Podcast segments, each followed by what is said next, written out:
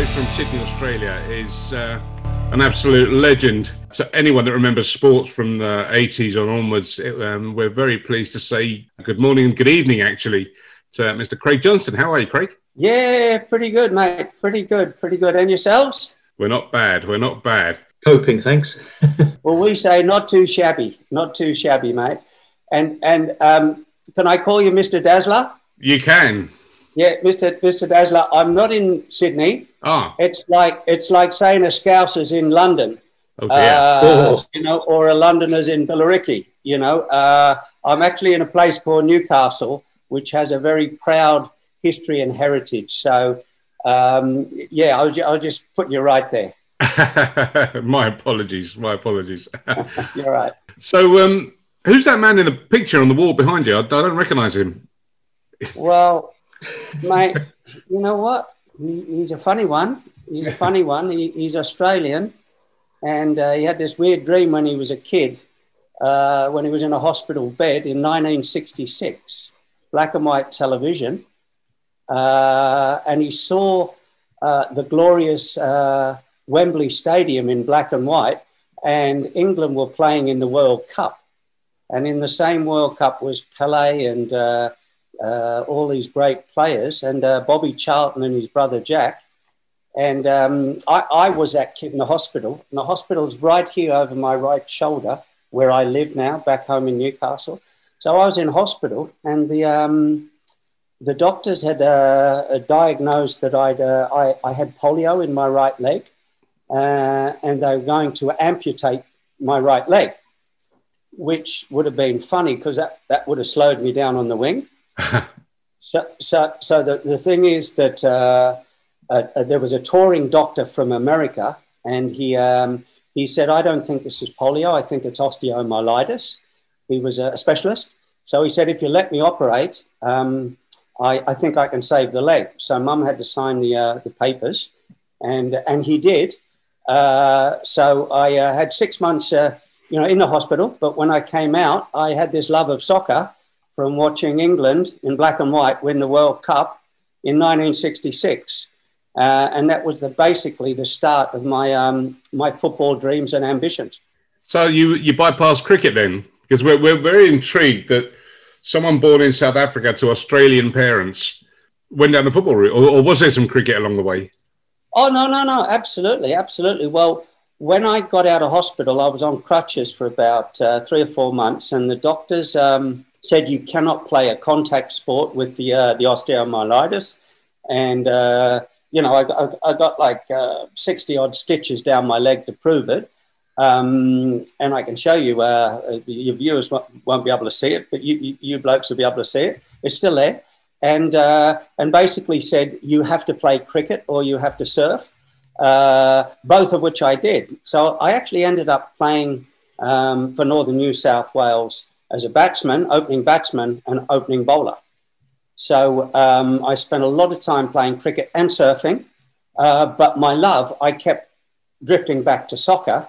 And uh, when I was in the backyard, I wouldn't practice cricket. I'd pa- practice juggling the ball. And somehow I, I fell in love with the, uh, the pure simplicity of, of a soc- soccer ball, which, uh, which is a perfect object. And uh, I fell in love with soccer and fell in love with the soccer ball. So I, even though I was selected for the state and I went and, um, and, and, played really well, uh, in fact, there was, a, there was the opening bat and the goalkeeper with me was a goal uh, was a, a, guy called Greg Geese, and Greg, all the Australian cricketers like it, it, Greg and Ian Chappell and those, they all know Greasy, uh, Geesey, and uh, so we both represented our state, Northern New South Wales, in cricket and soccer. He went on and he had a glorious cricket career, um, and then then I um I went to Middlesbrough to have a trial um, uh, when I was fifteen. So let's talk. Uh, let's talk soccer. T- tell us about your uh, your road to Liverpool FC. How did that happen? Well, well, um, as I said, I was in in a hospital when I was six year old, and I saw the the famous Charlton brothers. And um, when I was about uh, twelve or thirteen, I said to Mum um, and Dad, I, I really want to go to England and try and make it.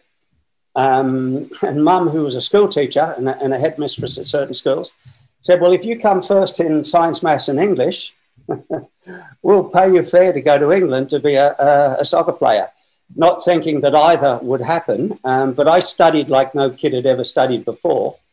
Uh, and I got such extraordinary good results in science, maths, and English. No, I didn't come first, I came second in one, third in another, blah, blah, blah. And uh, they had to put up their part of the bargain. Problem is, we're working class family. Dad was a mechanic, mum, mum a teacher, and we had no money. So they sold their house and moved to a much smaller one in, in the bush, further out in the bush, to pay for my, uh, my trip as a 15 year old uh, in 1975. So um, that was the first part. And I arrived in, um, in England uh, in December, in the middle of winter in London, and had to catch the train. This is before uh, mobile phones or anything like that. It was black and white television still. Uh, so I got up to Middlesbrough, right, and I had a little note that, that had been uh, sent six months before that said, make your way to a place called Hutton Road for the trials. So anyway, I found this place, Hutton Road, and uh, it was snowing, it was raining, it was is freezing cold, and uh, the trial match was on right in 15 minutes. So somehow I just made this trial match. Uh, and anyway, they said, uh, "Hey, where are you from?" And I said, "I'm from Australia." They said, "Oh, mate, well, stick your boots on and get out there straight away." So stuck stuck my boots on straight straight into it, and there was a bunch of Scottish, Irish, English, and Welsh trialists all trying to be picked by um, Middlesbrough, by the coaches, and the intensity of play was ferocious. So I got, got on there, and I, uh, I'd never experienced ever anything like this ever in my life. And to, to this day, I never have. But I got kicked in the shins, I got side down by the kneecaps, I got tackles flying up around my ears you know, off the young Scot- Scottish lads. Uh, and what I didn't realise is that at half time we were getting beat 3 0, and Jack Charlton was actually at the, tri- at the trialist game. So they were trying to in, in, impress Jack Charlton with how hard they are. Anyway, Charlton was fuming and he was bright red with rage, and he came into the dressing room and he had a go at everyone. And one by one, from the left to the right, right round the dressing room, he said, You're rubbish you're useless, you're hopeless. right? Uh, he said, awful, ordinary. And he got to me, he said, mate, where are you from? Yeah. Uh, in his big Geordie accent. I said, um, well, I said, my name's Craig Johnston. I'm from Newcastle, Northern New South Wales, Australia. He said, well, you are the worst footballer I have ever seen in my life, right? With his big Geordie accent. He said, now hop it, right? Back to Australia, like that but he didn't say hop it. He said yeah. the appropriate word to play. Yeah. And, uh, and I said to him naively, what now? Meaning half time. He said, now, hop it. You know, so everyone was a little bit shocked, especially me. So I packed my little bags up and uh, zipped them up and went out the, uh, the, the door of the dressing room. And it was pouring with rain and snow. And I had sleet and mud all over me and I burst into tears. Um, and I didn't know uh, where the digs were, where I was supposed to stay with the trialists. So um, I knew I couldn't stay around the, the, I was so embarrassed and humiliated. So I went out um, onto the streets and uh, tried to find, uh, trying to find a taxi or something. I was jet lagged uh, and I was bruised and battered. My knees were all bleeding where I'd been, you know, cut by the, um, the studs. So I had to flag someone down, right? And the bloke that stopped could see that I was I was bleeding. Yeah. And he said, he said, "What happened to you, boy? What happened to you?" And I said, "I just had a trial uh, at, at, Hutton Road." He said, "A trial." I said, "Yeah, Jack Charlton was there." Jackie Charlton, you've had a trial with Jackie bloody Charlton. He said, "Hop in, lad. Hop in. Hop in." I, I jumped, jumped in the car and he said, Where are you going? I said, I don't know. And I burst into tears again. I said, um, I said, I, I've, I've come from Australia for a trial. Right. He said, Oh, you're staying at the Medhurst Hotel. That's where they put all the young kids from everywhere. That's where they put them up. So he said, I'll take you there now. So anyway, he dropped me off. Uh, he said, "Don't forget me when you're famous." Right? I said, "I won't, mate. I won't." You know. Um, then uh, there was a lady called Nina Postgate. Said, uh, "Come in." She said, um, "What happened?" I burst into tears. I told her, and she said, "Look, I'm really sorry. You can't stay here. This is for trialists that make it only, and uh, you have to go." She said, "Before you go, you know," and this was getting on to seven, eight o'clock at night now she said, I'll give you uh, um, some beans on toast, some melted cheese with beans on toast. Right. And I was jet lagged. I was bloody. I was soaked. And I had rasta hair, by the way. I was a surfer. Seriously, I had rasta hair. And all the snow and, and stuff was stuck in my hair. And I'm eating this um, beans on toast. And I said, Look, she said, Look, I've thought about it. She said, I can't throw you out. You've come all the way from Australia. There's a coal shed out the back. But don't you dare tell Jack Charlton or any of the coaching staff or any of the boys that you're staying in the old coal shed. She said, There's a heater in there. And she said, she said There's a bed, right? She said, But you'll have to hose yourself down with the hose in the backyard. So I said, Well, that's great. That's great. Thank you so much. And she said, she said, Well, good night. I said, Look, one last thing. I have to phone my parents she said, Well, there's a, a, phone box, a money phone box under the stairs. She said, So you'll have to use reverse charges. I said, What's that? She showed me. After after an hour, I got onto my mum, right? And mum said, Craigus, Craigus, have you landed in London? I said, Mum, I'm in Middlesbrough. I've had a trial. said Jack Charlton was there. And mum's gone, Colin, Colin, come to the phone. Jackie Charlton was there. He's had a trial. So dad comes to the phone and he says, proud as punch, he says, What did he say, lad? What did the famous Jackie Charlton say? I said, Dad, he said I'm one of the finest players he's ever seen in his life and he wants me to stay.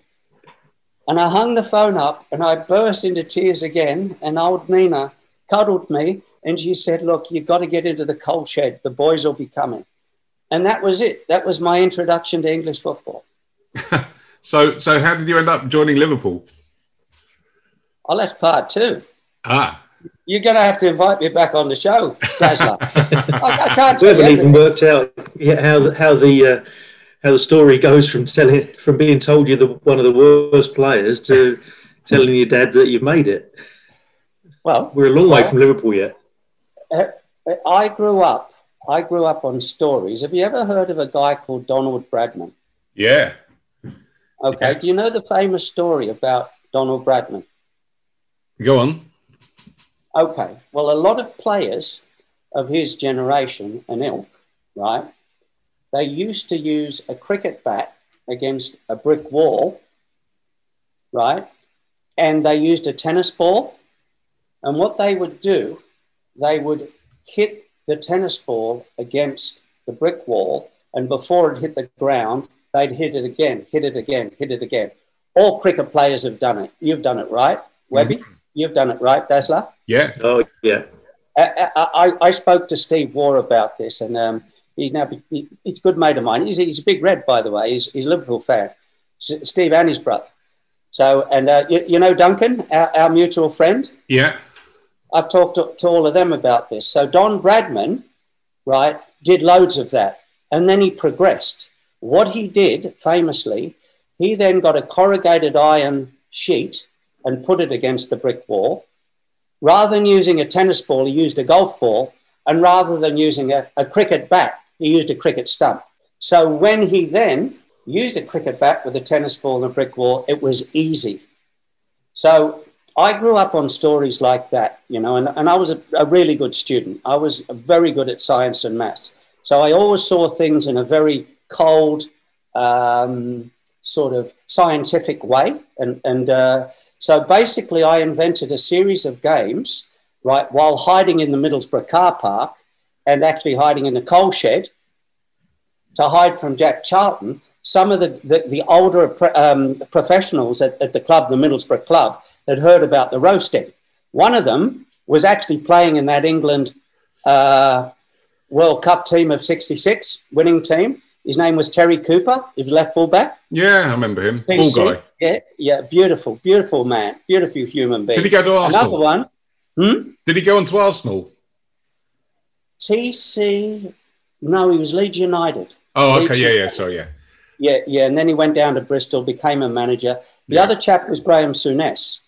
And Ah. Graham had come from Tottenham to Middlesbrough, and he was basically the captain of Middlesbrough.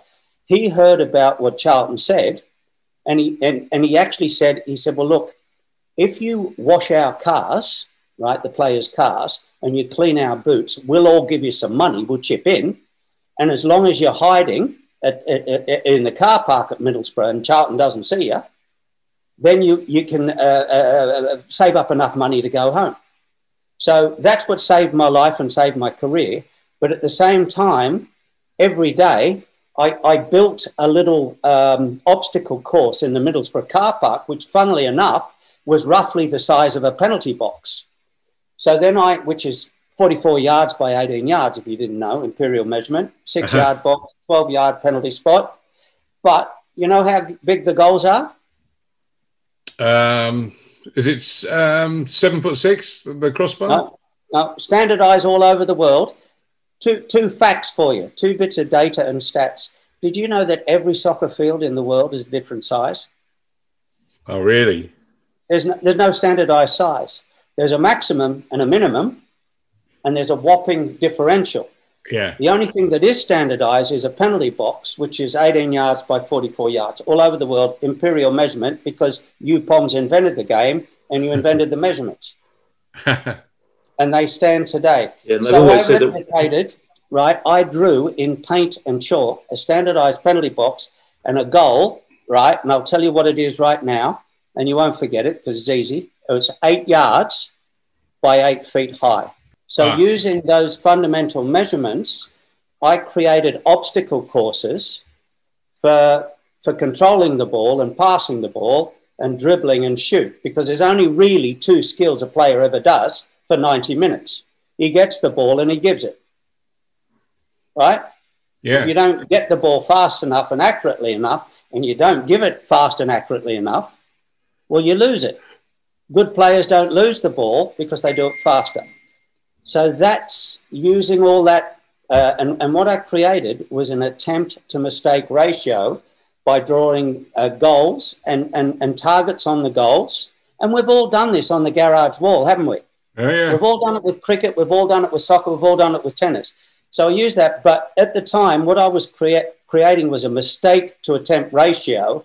And for the four drills, if, if I concentrated, I could do those skills after my job. So I got up at five o'clock in the morning. I got there before Charlton and the players, right? When they went to training, I went back to the car park. And then when they went home, I'd done all the chores and I'd do, you know, my four or five hours. Now, if I really focused, then I could get home in three hours and I could have the beans on toast with the, the melted cheese with, with the young professionals and the apprentices, and I became one of them. So I came out of, out of the, the coal shed and they gave me a room, and, and Charlton knew I was around, right? But I became the cleaner, so he tolerated me. And I did a good job, cleaned the, the, bed, uh, the bathrooms, the, uh, the, the, the boot room was my specialty. So that's how I got then. By, by if you do anything for three, four, five hours every day, you get better at it. So I'll tell you the story, Webby, because you asked me the direct question. Within two and a half years from being 15 year old, um, at, at 17, I think four months and a, a number of weeks, I became the youngest player ever to play for Middlesbrough.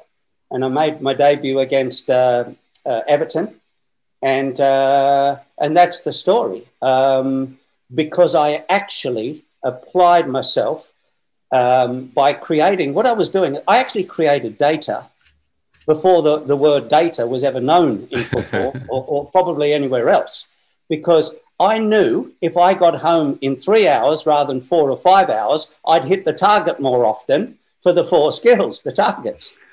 so basically, I knew that my job in life, apart from getting back to Australia and, and with the money, right? Now I became one of the lads and they, they liked me, right? Because I was cleaning their boots and kit. They were paying me, right? But now I was actually in the team, you know, the youth team, then the reserve team, and, uh, and, then, and then the first team. But here's, here's the thing that data I knew that I could be a better player at night than when I woke up that morning by how long I could get all of my skills tests done faster and more accurately. And that is the art of playing good football. You mentioned there the, with the word boot room. And of course, when you did eventually turn up at Anfield, you played under the legends of the boot room, Bob Paisley and Joe Fagan, uh, and then latterly Kenny Dalglish. Um, what was it like playing for those guys? And at that time, one of the great Liverpool sides. How did uh, how was the experience uh, arriving there? Oh, just like a, a dream, a, a, dream like you were in a dream, and it wasn't real. Um, and uh, yeah, it, it, was hard to talk to them because they were up there, you know. Um, yeah, it's like any any person that meets their idols uh, and wants to be one of them, and you know, and, and once upon a time, the concept of a professional footballer was an abstract thought. You know, that's why all these young Scottish, Irish, Welsh, English kids were kicking me as a, a fifth, hurting me, trying, trying to break your legs. Yeah. Basically, so that you weren't taking their jobs. And then, you know, two and a half years later, I'm in a Middlesbrough team. Then three three years after that, you know, 20 years old, I'm now in the dressing room with, you know, King Kenny and, and Souness and Ian Rush. And, uh, you, you, know, uh, even back then, Terry McDermott, uh, Ray Kennedy, uh, Barney Rubble, you know, the fullback, uh, Alan Kennedy. Uh, mate, the names went on and on. Steve Heighway was still there at the time. So, um, what about listeners? Uh, sorry, one of our listeners, um, Ackers, um, has asked us to ask you about. Did you have any particular intuitive relationship with any of that side that you know that suited your style of play? That they would always know where you would be and what ball to pass to you. Did was there anyone? You know what? It, it, it's a good question. Um, and there, there was, it was almost telepathic, and his name was Stevie Nicol, and he was the right fullback, right? And the Liverpool style of play, a little bit like today, this is, you know, 40 years ago, we're talking now, but a little bit like now, you, you get the ball from there and you don't even look and you pass it on there. Uh, and sorry, I've done that as a visual, but you know where your players are, right? And yes, they're screaming and shouting, but with Steve Nicol, to answer directly the question, I just knew I could hear him running up outside of me. I wouldn't even look. And he, he just called my name at just the appropriate time and uh, there was no need to look. And then you know i always knew he was there so i could back backheel it. So to answer your your, your listener's question it was almost telepathic. And uh, kenny was also a really interesting um, person to play with. And when kenny was on song he, was the best player in the world without a doubt uh, when he had a shocker when kenny had a shocker it was a bit of a shocker as well um, you, you, you, know, and, and, and I guess uh, it was a mood thing. Um, but I think there was a certain tel- telepathy with all of those Liverpool players between everybody. There was just a magic in the air, like there has been recently, you know, with their with their re- recent wins.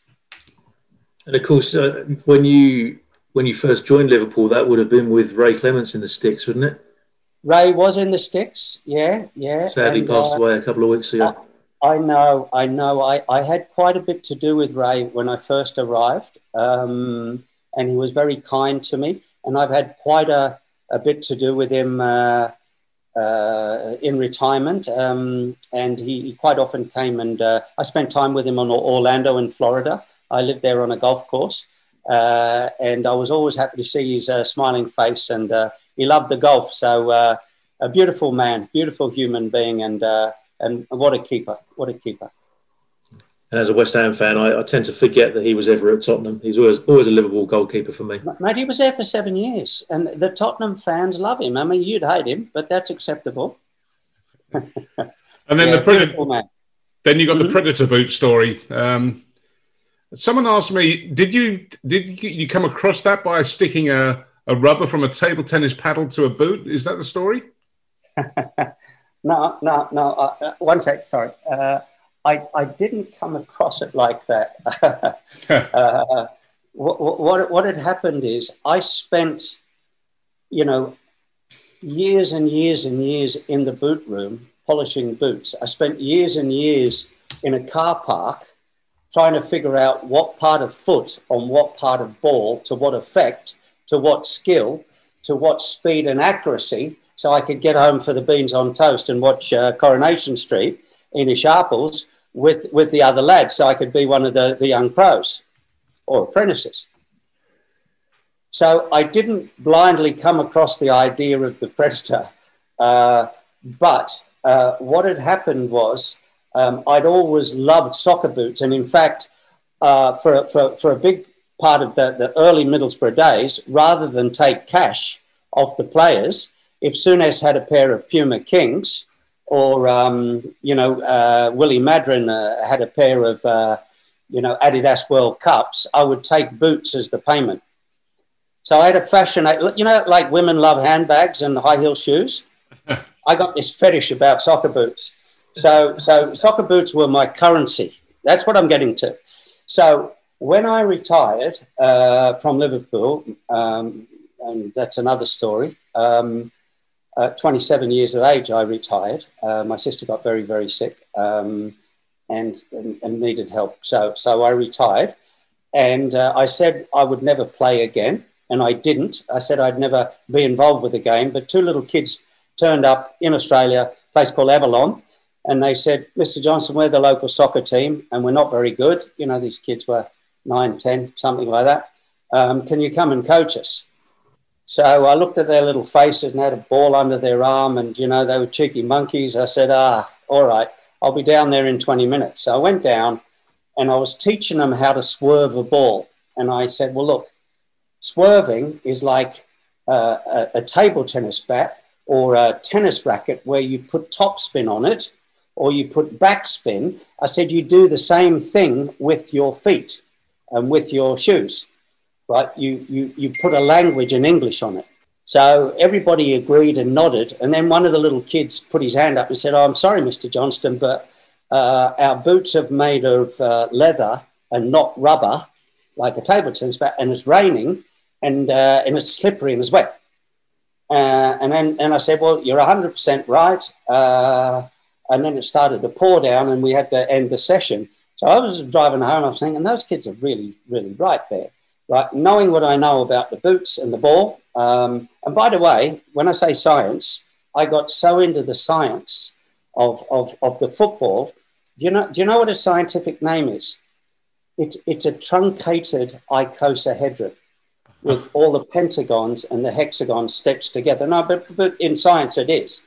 And the swerve is the, the high and low pressure, the same high and low pressure that cricket bowlers polish one side of the ball so that it slips through the air, right, as it's going, you know, on its trajectory through the velocity, and one side slows down and one side, which creates the spin and the, the, um, and it's the spin and what's it called, the swerve, Swing. like a soccer ball. So the um, the leather of the boot didn't quite engage in the polyurethane that the balls were made of. So I thought the kids are right. I rushed home. I got a table tennis bat. I pulled it off the, the, the sleeve. I stuck it onto my boots and I wrapped it round with elastic band. I went out in the back yard and I, I kicked the ball with a bit of a side spin on it you know, sort of swerve, and it squealed like a pig. Uh-huh. And the butadiene in the rubber cut right through to the polyurethane through the water, and you know, it squealed literally like a pig. And it spun like leather could never spin it. Spin it. So 100% right. Again, this was uh, a long time ago. It was 25 years ago. No internet. So I looked up patents. I went to the lawyer right? I spent about two years and a lot of money to get some patents, right? To have a look at how it could be a bigger sweet spot, like a table, te- uh, like a tennis racket, more grip, like a table tennis bat, but fundamentally still a soccer boot. And I got that patented, and it cost a fortune. And I got a whole bunch of um, models made of it, prototypes made out of rubber, rubber and leather combination. And I took it to Adidas, and you know what they said? They, they didn't take it first of all, did they? No, they said they said it's that that swear word again that starts with S, and they said it, will never work. we we uh, we know what you're talking about, um, but we've we've never heard of you, right? As a, you know, as a soccer player, uh, you know, uh, they said the German guys, and um, they said it, will it, never work. So I took it to Nike, and they said no, it'll never work. Don't get it. I took it to Puma. They said, well, mm, have you taken it Adidas? I said, yes, I have. They said, well, they said it'll never work. Well, it won't work. You know, it's a it's a rubber boot. Uh, I took it to um, Reebok. They said no. I took it to Umbro. They all said no. But it's a little bit like uh, Jack Charlton. I, I knew that they were coming at it from their perspective, but I knew it worked because I'd spent years what part of foot on what part of ball to what effect. So I had to solve the problem. So I thought there's only one thing to do. Um, I need some German players to talk to the German um, uh, people at, at, at, at, Adidas. So I turned up at Munich and I, um, I went to, uh, knocked on the door. Who are you? I'm Craig Johnston from Australia, played for Liverpool. Uh, I, I, want to see the Kaiser, uh, uh, um, Franz Beckenbauer. And they said, Oh, he's a very busy man. I said, Yeah, but please tell him what I've just told you. So the woman went away. She came back and she said, Look, Mr. Beckenbauer knows who you are and he would really like to see you. Can you come back tomorrow? And do you have four of these things, these rubber things that you talked about? And I said, Yes. So uh, next day I turned back, came back. Again, it was December, snow, middle of Munich, freezing cold. I had four right foot, size eight and a half. Uh, they were called Super Boot, S U P A boot. I call them Super Boot. Okay, and because uh, that, that was the mold, size eight and a half right foot. Franz Beckenbauer turned up. He had Karl Heinz Rummenigge. He had Paul Breitner. He had uh, Hansi Muller. Four of the greatest German players that ever played. They all put the shoes on, and I had a, a mini uh, uh, camcorder um, and I followed them around, uh, kicking the ball to each other backwards and forwards, and they were saying, "Yes, uh, jawohl, uh, das ist gut, uh, kleiner feiner." You know, um, a couple of shizers thrown in, and then uh, I thought, "Hang on, this is headed in the right direction." So I was filming, filming, filming. Then they all got together, right? I got them together, and I said, "Well, talk to each other," and they're going, "Yeah, jawohl, das ist gummy," and uh, you know, making things and uh, making gestures that the ball's going further and it's going straighter and, you know, that there's a, a, a sweet spot, you know, blah, blah, blah. Then uh, I said to them, you know, well, what are you saying? Uh, and they said, well, it's on the video, you know. Uh, so then I shot from Munich back up to Nuremberg, uh, where Adidas was, and uh, they were having um, a, a meeting with all the board of directors uh, because Adidas were actually going bankrupt. They were trading as insolvent and they were selling the company for $1 to a Frenchman called Bernard Tapie. Oh, Marseille guy. Yes, yes, which is a big deal for a German com- uh, company to be selling to a, a, French guy for a dollar. It was a huge embarrassment. So, anyway, um, I, I went back to the security guards and I said, Look, um, I've got a tape to show the, the directors. And the guy said, Well, no, they've already said no. I said, Yes, but I've got the Kaiser on the video. And I was showing them the video, the Kaiser. So he's phoned up and he said, Oh, the Kaiser's uh, doing a video or something. So they said, Well, then come on up. So anyway, I came up and they were, you know, in, in a somber mood, of course. So um, I said, Look, you've got to see this because uh, Breitner, Rummenigge, the Kaiser, they're all, what are they saying? I said, I don't know. I don't speak German. So they stopped the, the presentation they were doing. They put in the tape. In within 35 seconds, they all stood up, all 15, 20 of them, and they all started clapping. And they said, This is the future of our brand. Then they said, You can't leave this room without doing a deal with us. And that's how the deal was done. Fantastic. And then, uh, and then you went on to invent the traction sole. Is that right? No, no. The traction sole was already invented, and it came part of Das Superboot Was the upper right with the with the fins and jets, and it was also the traction sole plate.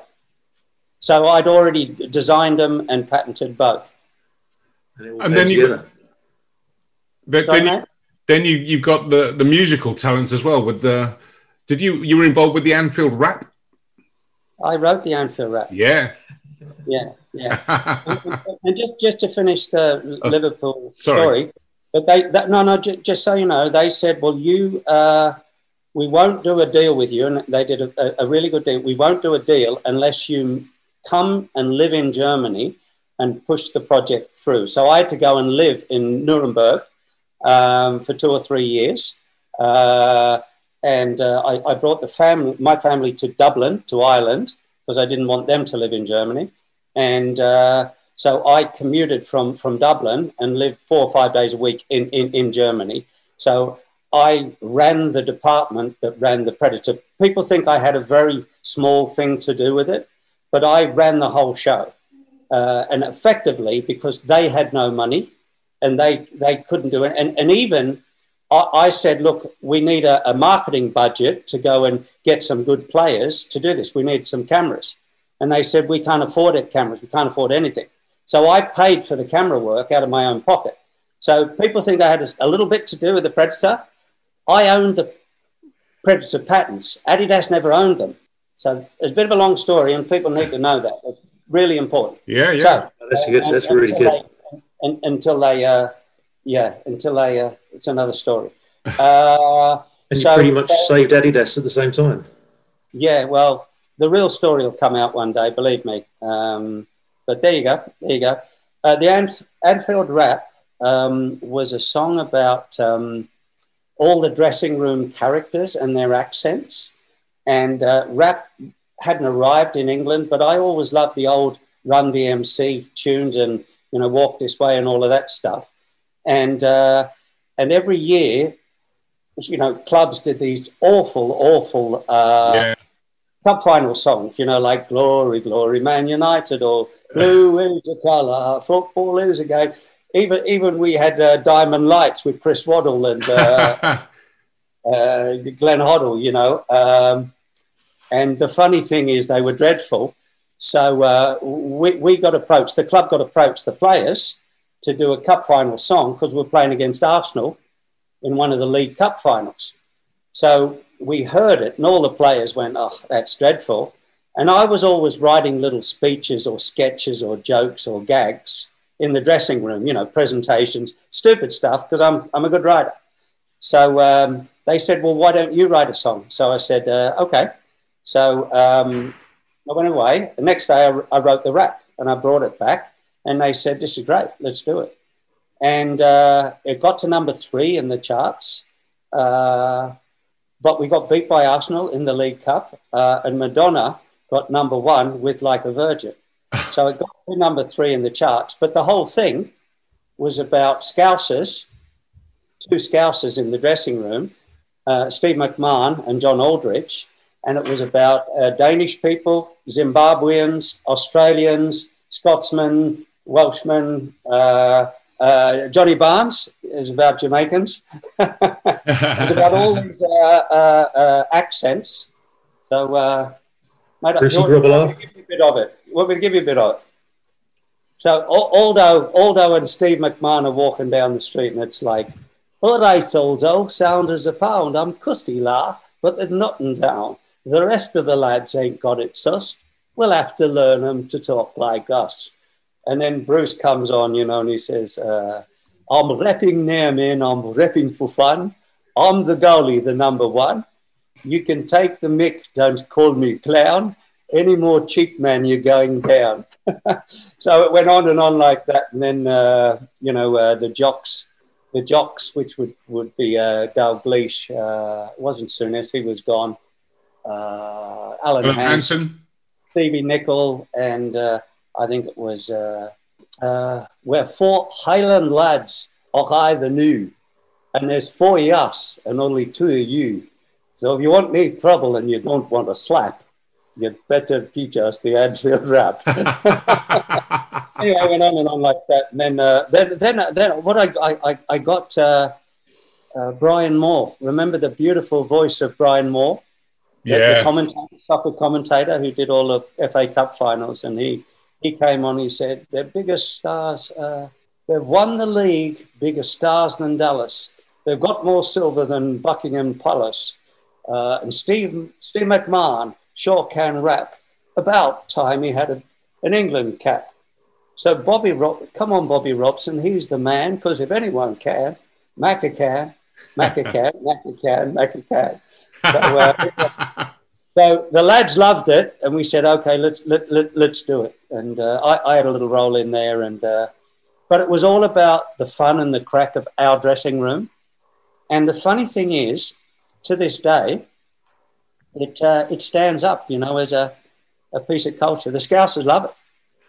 It's considerably better than any other football song that's ever been written, with the possible exception of the other one that John Barnes was involved in. World in Motion. Yeah, yeah. Well, I wrote that section. Ah. Did you really? Oh wow! I, I, will tell you the story. I uh, I was uh, sitting down. I used to live in um, a place called High Wycombe.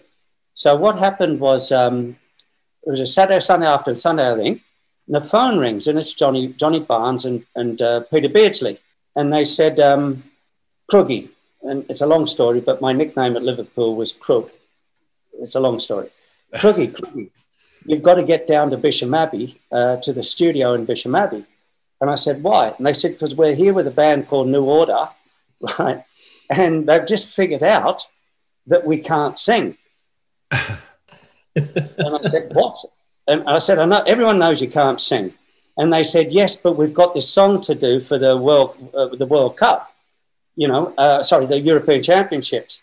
So they said, well, I said, well, what do you want me to do? They said, well, you've got to come down and write a rap for us. And I said, mate, I'm with the kids, blah, blah, blah. I said, look, give me 10 minutes. So it wasn't far. So I drove down there and then um, I heard them sing, Chrissy Waddle, Peter Beardsley, Big, Bigger Barnes. Oh, mate, it was atrocious. And there was a bunch of the old and the, the New Order guys were beside themselves because that's a tricky song. Love's got the world in motion. You know, you can't sing. It's a tricky song. And they were nowhere near it. They, it was, they couldn't use it. It, it was, they were going to abandon it. So I said, look, I'll wrap, give me a napkin. So I went like this. So I just said, okay, dig, Digger Barnes, uh, catch me if you can, because I'm the England man. And what you're looking at is a master plan. You know, I ain't no hooligan, and uh, hooliganism was a big deal at the time. Yeah, this ain't no football song. Three lions on my chest. You know I can't go wrong. We're playing for England. We're singing the song, and that was it. Now listen to this on the on the album on the album, right? It says written by New Order and Craig Johnston.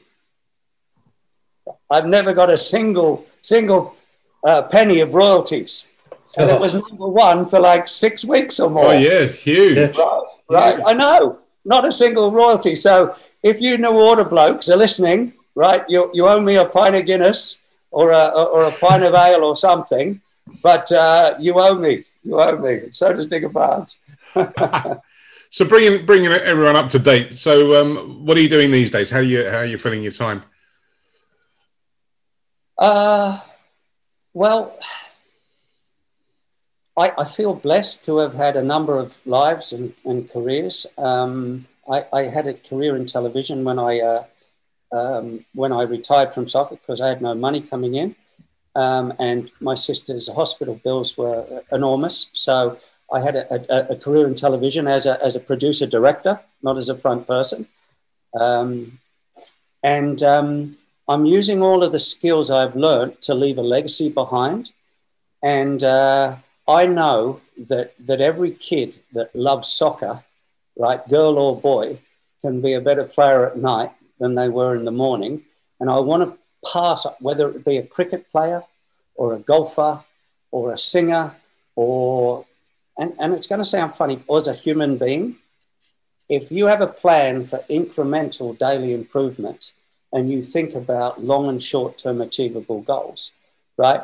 And you asked me what I'm doing now. I'm leaving a legacy, but I think that kids uh, have it a lot tougher than we have had it because in our day there was black and white, there was right and wrong, there was um, good and bad, uh, and you knew who the bad guys were and the good guys.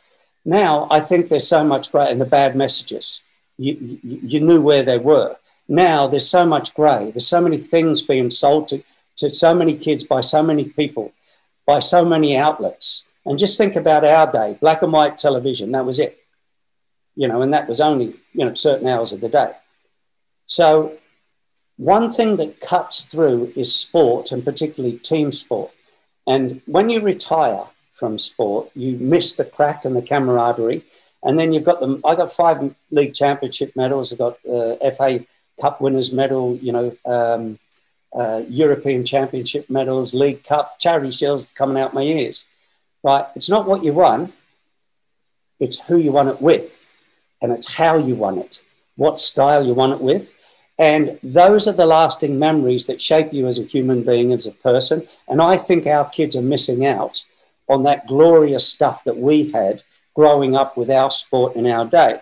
So somehow someone's got to make a stand and actually, right, put a legacy in place that fundamentally goes back to the good old fashioned team sports that build camaraderie and social behavior and, and a feeling of self esteem as an individual, but also as part of a team. So yet you're not bigger than the team. We all were knocked down by our teammates, right? It, it, it crafted us as, as human beings, right? And uh, I think sports people have a, have a, a commitment to the community because they're so blessed to be able to get paid for playing. And, and that's my legacy. And, and, and Steve Waugh, and I'll, I'll just explain it in another way. Steve Waugh has this beautiful charity that that uh, that his foundation um, uh, gives money to every creates money through the Steve Waugh bike ride. I've done it twice twice now, and he's got some incredible legends on it, like Cathy Freeman, um, you, you, know, uh, wonderful, you know, rugby players, uh, union players, uh, league players, just just great sportsmen, and it's um, for children with rare diseases. And if they've got rare diseases, the government uh, finds it very hard to support these these. So Steve's charity raises millions for it, and it's unbelievable. And he said to me, he said, he said, "You've got a foundation, haven't you?" And uh, and I said, "Yeah, you know." And, and this was like about three years ago. He said, "Where are you gonna? What's your foundation for? Who's your recipients?" And I said, "Mate, you know what I just want? I want more kids. I said, now that I've been back in Australia, I see kids walk around with their head down. I see them, they don't look you in the face. They don't smile at you and they don't say, hi, how you going, mate, like they used to. When they serve you in the shops, they, they bark at you. You know, this is young, young, young children, young servers, right? Girls and boys. And I said, where's the joy gone? Where's the, the love gone that we had, you know, like the, just a smile? Anyway, I said to Steve, I just want more kids playing more sport more often and running and laughing and shouting and screaming and letting off steam because, see, uh, yeah, I had a bunch of cancer, yeah. And when you have cancer and it's bad, and I've had 10 major operations, you can see it because you've got a camera. Oh, yeah. I, just had, I had another 165 stitches in my face uh, three months ago, and they've done a great job of stitching. I've had 10 major operations, but you, you, you fly close to the line and you say, mate, what was the point of my struggle if I can't pass, pass back um, those um, uh, lessons I learnt the hard way about how to be better? You know, not just better at soccer, better at taking criticism, better at uh, but showing empathy, for, for teammates that, that, that, that need it. And anyway, I, I know I'm going on. I sound like a preacher. I don't mean to, but that's what I'm doing. And I'm doing it in a really, really, really clever way that nobody will be preached to. They'll just do it automatically. That's really clever. Craig, I think we'll wrap it up there. Um, you've given us so much of your time, uh, and we really, really do appreciate it. And some fascinating stories. I think we'll have to get you back for uh, episode two, I think, with some other stories because there seems to be so much that we can talk about. Oh, yeah, there's plenty of stories. Uh, plenty of stories. Uh, I've, I've, I really have had, had three or four or five charmed lives, and um, one of the things I'm trying to do is is tell those tell the story as a documentary or a movie, um, because not because I, I want to be famous or, or, or have a big head or anything, but the kids need to, to hear the story, which creates the platform. And, and, and the fun, funny thing is, I've uh, I've coached kids, and when that they introduced me in the local kids here, um, they say this is Craig Johnston. He's from Newcastle, and he had a bad operation when he was young. Come through, come through that, and the kids, oh yeah, whatever. And then they said, no, he played for Liverpool, and they go, oh yeah, yeah whatever, you know. And then they say, and he invented the Predator boot. He did what? He invented the Predator. How did he do that? so, so, you get them in the end. Uh, yeah, yeah. But uh, okay, well, I'll tell you the, the real Predator story next time and how they dudded me, and I'll uh, um, I'll tell you the, the, the, story about Tiger Woods and the golf. There's a dozen different ones there uh, that, that, are all funny.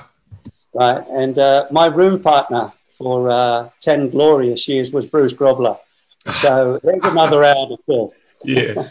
Well, we thank you. We thank you for your time, and um, we will definitely get you back, and we'll hear hear those other stories. But uh, in the meantime, Craig Johnston, legend, and the man who's like a cat seems to have led nine lives. Um, but we thank you for your time, and um, we will catch up again very, very soon. Good on you, the Dazzler, and good on you, Webby.